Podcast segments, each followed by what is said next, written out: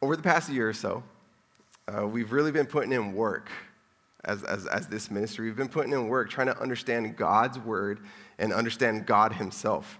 And we've, we've, we've even talked about some of the errors of other churches and other so called Christian denominations and kind of tackled some of those errors. We've had a real focus on, on knowing the word and being able to navigate through the word ourselves, our own efforts and our work, putting in work to know the word of God. And if you happen to catch, you know, the Instagram story that was posted uh, earlier this week, uh, I felt it super necessary. I just felt it super necessary to remind us all that everything we have and everything that we are, it comes from God's grace. It comes from His grace. You know, we may be tempted to think that our standing with God, though it may have started with grace, is now based on our efforts and our own pursuit of God, but it's not. As I stated earlier this week, it all started with grace. It's going to end with grace, and everything in the middle, it's all God's grace. And that's why I love that song by Citizens that we, we sang, the first song that we opened with, The Light of Your Grace, because it's, it's in the light of His grace that we have been saved. It's in the light of His grace that we've been forgiven, that we are made holy, that we are loved, that we are strengthened and that we are restored even after our failures. It's all his grace. Ephesians 2:8 it says that that it's by grace through faith that we have been saved. And this is the way that it is. This, this is how we come into a saving faith in Jesus Christ. It's by his grace. And it's amazing. It's an appropriate song written called Amazing Grace. It's amazing. It's incredible. We did nothing to deserve his love and his forgiveness. Nothing. We were ignorant of our need for him. And he opened our eyes to show us our need. And not only show us our need, he also supplied our need. He supplied everything. He gave us everything that we needed to be reconciled to him. We didn't do a thing. But what I find even more amazing is the fact that even after the eye opening experience, even after having been awakened to our need, even after having our needs supplied by His grace, His Spirit living inside of us, even after all of that, when we turn our backs on Him, even as His children, His grace still abounds all the more. You would think that after being given the understanding of sin and salvation, that this would now mean that God's expectation is that we're never to fall short again. And therefore, now we're going to be held ultimately accountable for every time that we fall in sin, since now we know better, right? Our eyes have been opened, now we know better. It's like when, uh, you know, I was, I was uh, talking to one of the leaders earlier. Uh, there's, there's an employee who is, is about to be terminated. When they first started their job, they didn't start to set out to get fired but over time, they start to do things that they're not supposed to do. And so you do one thing that you're not supposed to do on the job, and then when your supervisor comes and says, hey, you did this thing, you made a mistake, it's the first time you did it, but you know, don't do it again. And then the employee does it again. Like, hey, you weren't supposed to do that, just letting you know. And then they do it again. You already know you're not supposed to do this. Eventually, you mess up so many times on the job, you're gonna get fired because you know better. But thank you, Jesus, that this is not how it is with the Lord. This is not how the Lord operates with us. He is faithful, He's compassionate, He's, he's an infinitely gracious Father. And that's what I wanted to remind us of all, remind us all of tonight, is His grace. So, the title of, of tonight's short message, hopefully, uh, is In Light of Grace. In Light of Grace, if you're a note taker. And the scripture that we're going to be looking at tonight is Luke chapter 15. So if you have your Bibles, go ahead and open up to Luke chapter 15. Now, a lot of you, you may be familiar with Luke 15 and the parable that, one of the parables that's shared in Luke 15. Uh, it's commonly subtitled The Prodigal Son. The Prodigal Son. Some of you guys may know about this one. It's one of those parables that introduces us to God's character, uh, and it's, it's pretty amazing. And so, the three points that we're going to be covering tonight, in light of the title, In Light of Grace, uh, point number one is uh, drop dead or give me the cash. Drop dead or give me the cash. Point number two nothing changed. Nothing changed. And our third point of the night is you don't have a goat. You don't have a goat. So let's look at our first point drop dead or give me the cash. Uh, but before we get into the text, I just want to provide some context of what we're going to be reading. So at the start of chapter 15, it says that sinners and tax collectors were coming to Jesus to hear what he had to say. They were listening to Jesus. And the Pharisees and the scribes, they began to complain. They began to complain and they looked down on Jesus because he was welcoming these vile, these vile people and he was eating with them, these, these sinners and tax collectors. Like, how could you? And in response to this, Jesus tells a parable about a shepherd finding one of his lost sheep, and then he also tells a parable about this woman who finds a lost coin and how they were rejoicing after they found these lost things. And then he goes into the classic parable. I believe it's a classic. Uh, so let's read Luke chapter 15, and we're going to read verses 11 through 19 at first. So Luke 15, 11. And he said, A man had two sons. The younger of them said to his father, Father, give me the share of the estate that falls to me. So he divided his wealth between them. And not many days later, the younger son gathered everything together and went on a journey into a distant country. And there he squandered his estate with loose living. Now, when he had spent everything, a severe famine occurred in that country, and he began to be impoverished. So he went and hired himself out to one of the citizens of that country, and he sent him to his fields to feed swine. And he would have gladly filled his stomach with the pods that the swine were eating, and no one was giving anything to him. But when he came to his senses, he said, How many of my father's hired men have more than enough bread? But I am dying here with hunger. I will get up and go to my father, and I will say to him, Father, I have sinned against heaven and in your sight. I am no longer worthy to be called your son. Make me as one of your hired men. And we'll pause there. So, one thing that we need to understand is how heart wrenching this demand was that this youngest son made to his father. He wasn't merely asking his dad for an advance on his inheritance, it wasn't that simple. These inheritances were not given to the children until the father died. That's just how it was. So essentially, this, this, this son, this child, was wishing that his father was dead. He was wishing death upon him so that he could have his portion of the estate basically like, hey, I know you're my dad and that's cool and all, but your existence is getting in the way of what I really want, which is your money. I wish you were dead so that I can have my money so you can either drop dead or just give me the cash. That's it. Not only that, this inheritance was not simply a cash inheritance. This inheritance was one that came with responsibility.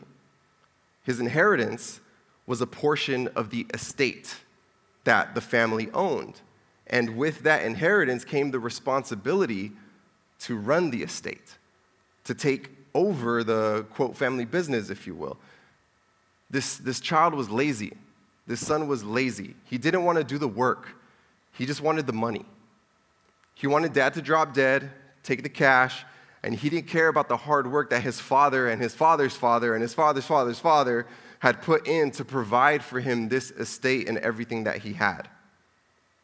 This youngest son wanted to live his own way on someone else's dime. And the father in the parable, he would have had every right to just smack his son across the face and be like, You ain't getting nothing. You're getting nothing. Matter of fact, get out. You're dead to this family. He would have had every right to do that. This son, he broke the fifth commandment the fifth commandment, which was to honor your father and your mother. And this would have been the expectation. People would have expected the father to react in this way, to disown his son. You don't do something like this and then get away with it. The entire village would have looked at this father shamefully if he allowed his son to do this thing. He would have looked at him with shame. The law of God would have been on this father's side. It would have been on the father's side if he would have, if he would have let the swift hand of his justice go across his son's face. But the father does allow it. He did allow it. He gives his son his portion of the inheritance. As though he were dead, he grants his son's wish. And whether you're a non believer here who has never known Christ, or you are what we would call a prodigal son or a prodigal daughter. This is such an apt description of all of us. You know, we, we have worked for nothing that we have. We've worked for nothing that we have. The air in our lungs, the blood in our veins, the hearts and minds that operate without any effort of our own, not any conscience effort. God sustains us, and He has given us, He's given to us an understanding of right and wrong. Non believers, they know this inherently through, though they're not obedient to it, but they know that there's a right and wrong. God has given them that sense. And us believers, we know this. We know that there's right and wrong because not only do we know it inherently, but God has revealed it to us through the revelation of His Word and the Holy Spirit. And though we know good and evil, our hearts lean towards evil. That's where our hearts lean. We choose our own way. We choose to live our own way while living on someone else's dime, on God's dime. And God allows it. He allows it. Unregenerate sinners, they're slaves of their sin, so they, they're just obeying their masters. But us believers, we have a choice, and He still allows us to go on with that choice. So this kid goes out, it says that he goes far from his home to a distant country. He goes far away from all the people that he knows and those that would know him. He flees the accountability that would have been present had he stayed close to home. He just wanted to live his, in his sin without the burden of someone approaching him and offering some correction or some admonition. And how many of you have been there? How many of you are there? How many of you are thinking about going there to that place? You avoid God's house, you avoid God's people because you want to live in your sin. You stay far away from the fellowship to avoid accountability. You may even be showing up to the gatherings, but you refuse to actually fellowship and let anyone get too close because you don't want them to see what really fills your life. There may be people in here, you may be in an ungodly relationship, and nobody knows about it. Man, they know that, you know, yeah, you got a boyfriend or you got a girlfriend, but they don't know that you're, you're unequally yoked. But there's some of you in here, you may be unequally yoked right now. You may be in a relationship with somebody who does not care about Jesus, and you're compromising. There's some in here, you may be addicted to pornography. Maybe you got some apps on your phone. And maybe it's not even outright like hardcore pornography. Maybe it's just like the soft form of it, where there's these websites and apps where you can look at things where it's not necessarily sexual, but it's, oh, it's, it's feeding something, it's feeding some sort of lust. There's some of you in here, maybe that's going on. There's some of you in here, you may be habitual liars, just lying all the time working overtime to try to cover up your lies so that nobody finds out how big of a liar you are. Or maybe you're not working that hard because you're that good at it. There's some of you in here, you may be having premarital sex. You're not married, but you're having sex. And not even somebody that you're in a relationship with. You're just having, going out having random sex. Nobody knows about it. Some of you in here, you might be smoking weed. Some of you in here might be doing coke. Some of you in here may be on painkillers and you have no pain. Some of you may be abusing codeine. Nobody knows about it. Some of you in here may be given into homosexual tendencies. These thoughts cross your mind, and you're just like, well, this is just who I am, so I'm just going to go ahead and give into it. It's not just who you are. It's not. These things, these are sins that you are struggling with. Sins that you are struggling with. They may even be a thorn in your flesh. It may be something that you're going to live with for the rest of your life. But it's not just who you are, it's, it's what you're supposed to be fighting against. Because you have ultimate victory in Christ. We all have ultimate victory in Christ. And we, as God's people, Here's an admonition for everybody. We, as God's people, we ought not to treat people according to their sins or their struggles. What do I mean by that? If I know a guy who struggles with lust. Maybe he just, you know, yeah, he just, he's addicted to pornography. He just, that's what he wants. But he's fighting against it. I'm not going to go up to him in my effort to relate to him and be like, hey, man, did you see that girl? man. See, see, see, what she's, see what she's working with? I'm not going to do that. I'm not going to address my brother according to his struggle or to his sin. I'm going to address him according to his victory in Christ. I'm not going to give in to that sin so that he can feel comfortable. He needs to die to that. Similarly, you know, there may be people in here who are struggling with homosexuality. You may be having, if you're, if you're a girl in here, maybe you're, you're having lesbian tendencies and you have, or bisexual tendencies or whatever. We as God's people should not be treating others according to their sins or their struggles. I am not going to treat you like a man. I, I, used, I spent a lot of time in the world. I spent 19 years, 20 years in the world living as a heathen. You, for those of you who have spent time in the world, you know what I'm talking about treating people according to their sin. There may be some guys in here who are struggling with homosexual tendencies, homosexual thoughts. I am not going to treat you according to your struggle or your sin. I'm going to treat you like a man. I'm going to treat you like a brother in Christ. I am not going to give in to your tendencies to make you feel comfortable because you have victory in Christ. That is not who you are, that's what you're struggling with. And so, you guys, we have to help each other out. We can't treat each other according to our sins or our struggles. Treat your brothers like brothers, treat your sisters like sisters.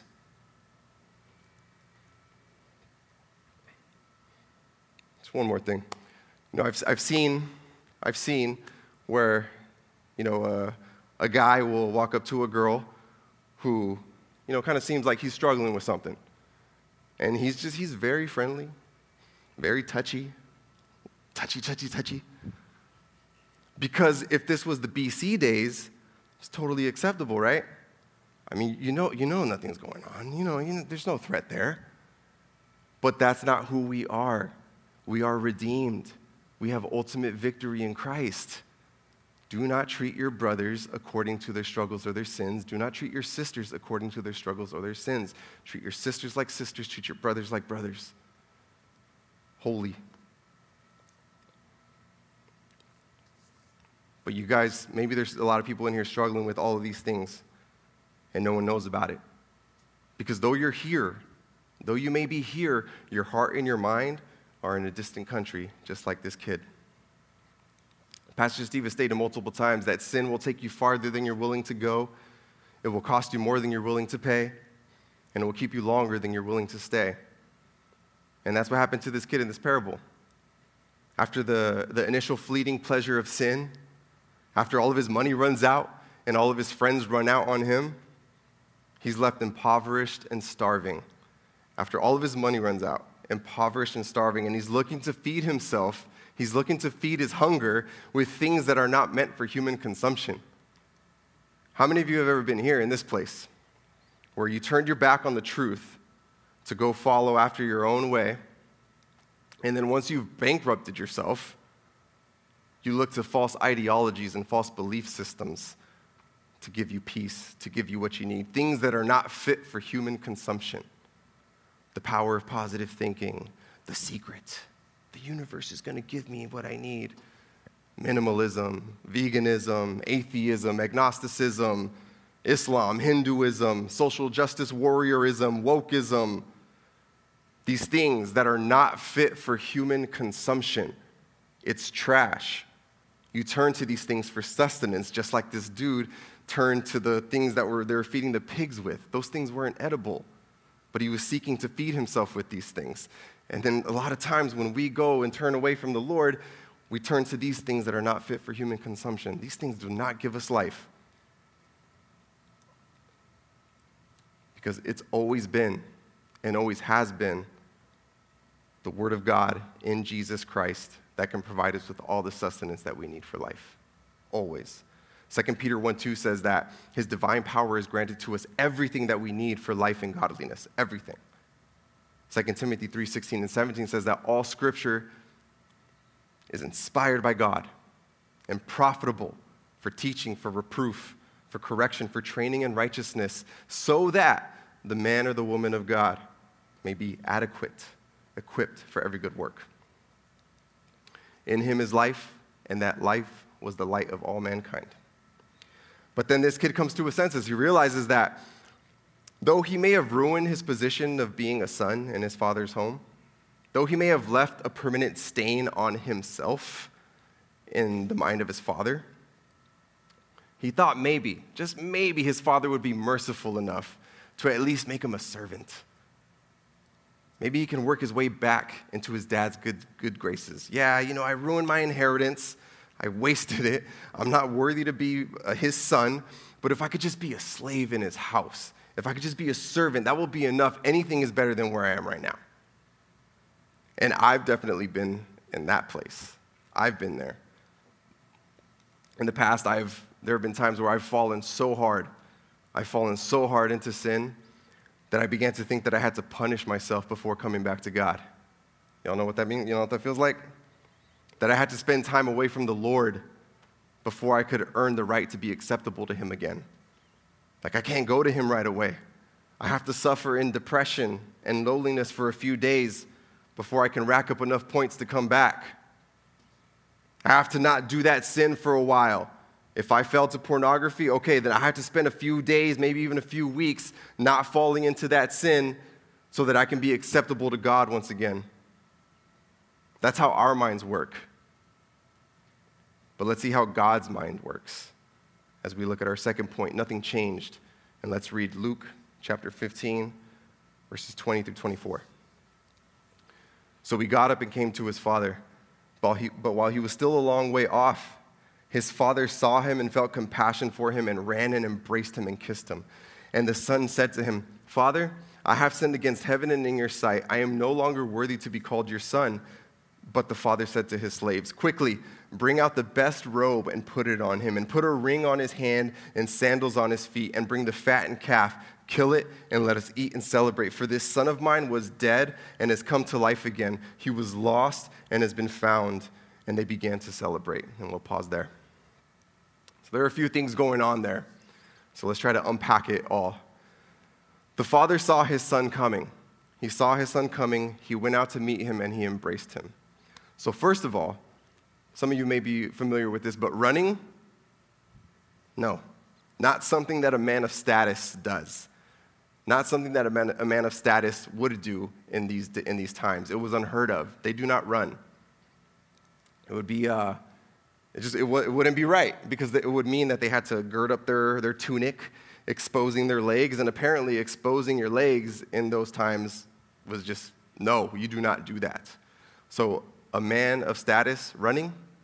Not going to happen. But here Jesus is describing this man of status running to meet his son as his son was approaching the village. The word that was used here, where it says that he ran and embraced his son, is a word that was used for running a race, like running to win. This father was eager to get to his boy, eager. And that's extremely significant to know because this boy chose his inheritance over his father. This boy chose his inheritance over his father. He dishonored his father. And according to Deuteronomy 21, verses 18 through 21, children, listen to this. This son should have been stoned to death. This son should have been killed by the village. He was rebellious and he did not obey his parents, a crime that is worthy of capital punishment according to God's law. And it would have been a shameful thing. Again, it would have been a shameful thing for this father to receive his son back into the family. It was already shameful enough that he allowed his son to take his inheritance, basically wishing that his father was dead. Now it's even doubly shameful if this father were to accept his son back into the family. But not only was he willing to receive him back, he was eager to receive him back. He was watching and waiting for his son to come back. That's why he was able to see his son coming when he was still a long way off. He was watching and waiting for his son to come back. And as he ran out to meet his son, no doubt everyone in the town observed this man of status shamefully running to meet and embrace his disgrace of a son. But he didn't care about the shame. He did not care about the shame. He just wanted to receive his son back into the family. And not only that, because this son's offense was punishable by death, the father meets his son outside of the village. So as they re entered into the village, if anyone, if anyone wanted to condemn his son to death, they were going to have to go through him first. He went out to embrace his son so that as they came back, and anybody who wanted to condemn his son to death, you got to go through me first. You got to stone me first. And I hope to God that you guys all see the parallel here. I hope you all see it. Even in the midst of our sin and rebellion, God is waiting for us to return. He is watching for us. He sees us. And the minute that we turn our hearts to return to Him, He's already running toward us to receive us eagerly. The accuser of the brethren, the enemy of our souls, Satan, he may be shouting out our offenses. He may be shouting out all the things that we've done. He may be accusing us before God. He may be trying to convince us that God would be ashamed to receive us back into his fold. And that's what keeps us from turning to him. But God doesn't care about the supposed shame because he has taken care of the shame by the work that he did on the cross. He took on the shame, despising it because of the joy that was set before him, you and me. And so he's racing toward us, God is. He's racing toward us to receive us and to ensure us that we are no longer condemned. Christ was condemned for us. And just like the father in this parable embraced his son, and if anyone wanted to condemn his son, they had to go through him first, so too our heavenly father is letting us know that if anyone wants to condemn us, even Satan, they have to go through Jesus Christ first. He is our defender, He is our advocate. 1 John 2 1 and 2 says that if anyone sins, we have an advocate with the Father, Jesus Christ the righteous, and He Himself is the propitiation for our sins. And it's so amazing that the Son, when he went to go meet the Father, he didn't even get to finish his, his, his rehearsed speech. He didn't get to go through all of it. He was supposed to say, basically, I sinned against you. I'm not worthy to be your son. Please just make me a servant. But the father doesn't even let him finish. He doesn't even let him finish before he tells his servants to bring out all of the items that would prove to everyone that this prodigal is still his son and every bit a part of the family. Nothing changed. Nothing changed. There was no earning his way back. There was no suffering for a while before he could come back. As soon as his father saw him returning, he was instantly back in the family as if he never left. And that's how it is with us. We don't need to punish ourselves. You don't need to punish yourself. We don't need to suffer for a few days or a few weeks after we've fallen into sin and then we come back to God. We don't need to listen to the voice of the enemy when he tells us that God would be ashamed to receive us back into his fold. Psalm 86 5 says, For you, Lord, are good and ready to forgive, and abundant in loving kindness to all who call upon you. He is ready to forgive. He's ready. He's not waiting for you to punish yourself for you to pay the price for your own sins, and after you've done enough time, then you can come to Him? Absolutely not. He is ready to forgive you. He's ready. And He has already taken care of your sins. That's why last week during the baptisms, one of the questions that I asked to everybody who was getting baptized, I said, I asked, Do you believe that all of your sins are forgiven, past, present, and future? Because that's what's happened.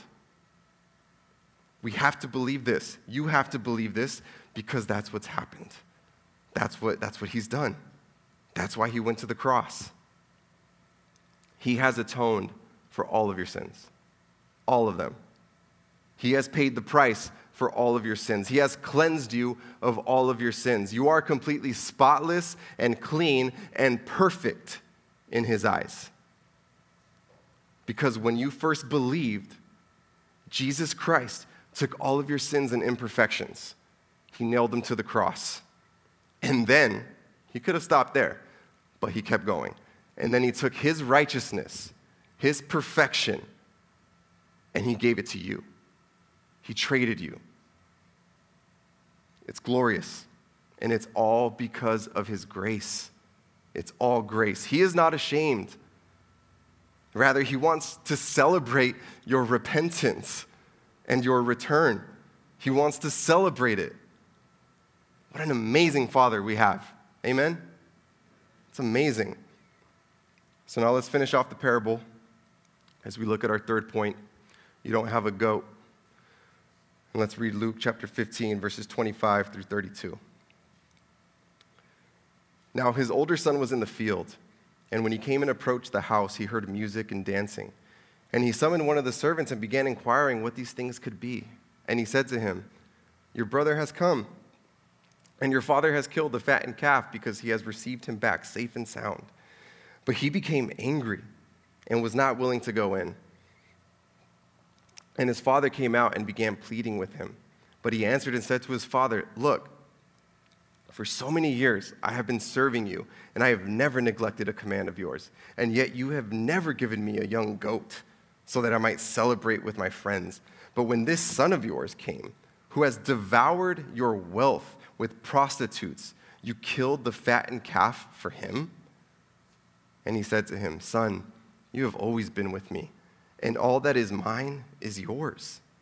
But we had to celebrate and rejoice, for this brother of yours was dead and has begun to live, and was lost and has been found. So now, as, we briefly look at the other son, uh, we see that this guy was just as lost and without hope as the prodigal son. This son, the oldest son, was self righteous.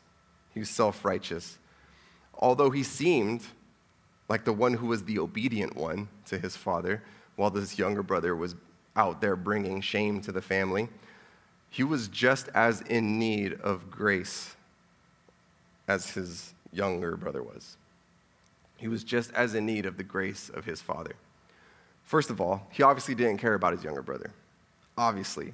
Instead of being happy about his brother's return from a life of sinful living, he's upset that there's a party going on in his honor.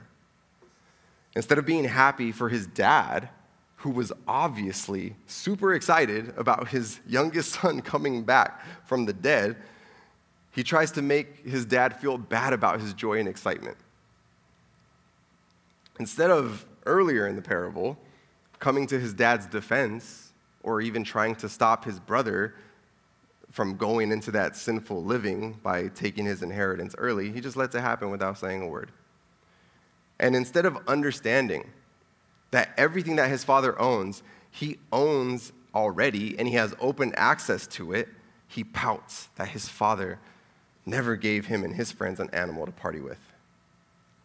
This is a self righteous and narcissistic man who needs the grace of God. Self righteous and narcissistic people, they don't like when others are given attention, especially if they think that the person getting the attention is not as good as they are.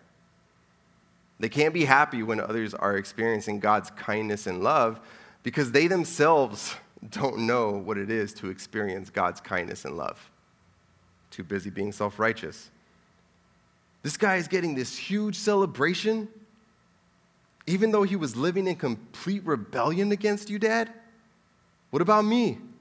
What have I ever gotten? I've been obeying you since day one. But you haven't. But you haven't.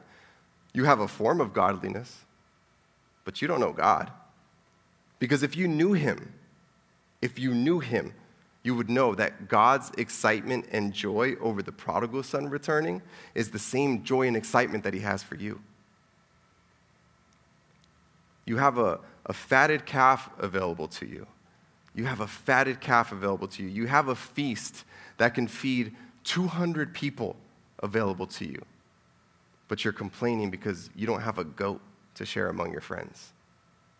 Your expectations of God are so low because your true God is yourself. And how many of you have been this person before? Or your view of God is so small. Your expectations of God are so small. Your faith in God is so small because the God that you are looking to is actually yourself. You need to be set free from yourself and understand that you cannot please God with the things that you do, with your works. Your deeds will never be enough to please God. What pleases God is your faith in His Son and what He has done on the cross. What pleases God is your trust in Him and not in yourself. God told Abraham that He was going to make him a father of many nations, and Abraham believed God and that belief was credited to Abraham as righteousness. Nothing Abraham did was credited to him as righteousness. Nothing he did made him right with God. It was his belief, his faith in what God had said of him. He believed it to be true. And now God is telling you that your sin can be forgiven. You can be set free from your sin. You can have abundant life. You can be alive in Christ. You can have the assurance that you will be in heaven with him forever. You can have the salvation and eternal life if you would just believe. If you would just believe. And if you do, he will credit that belief to you as righteousness, not anything that you do. There's nothing that you can do to earn it. Nothing, absolutely nothing. Nothing you can do to work for it, nothing that you can do to suffer for it, nothing that you can do. This is all because of grace. This is all true in light of His grace. Do you guys believe this? Yes? Let's pray.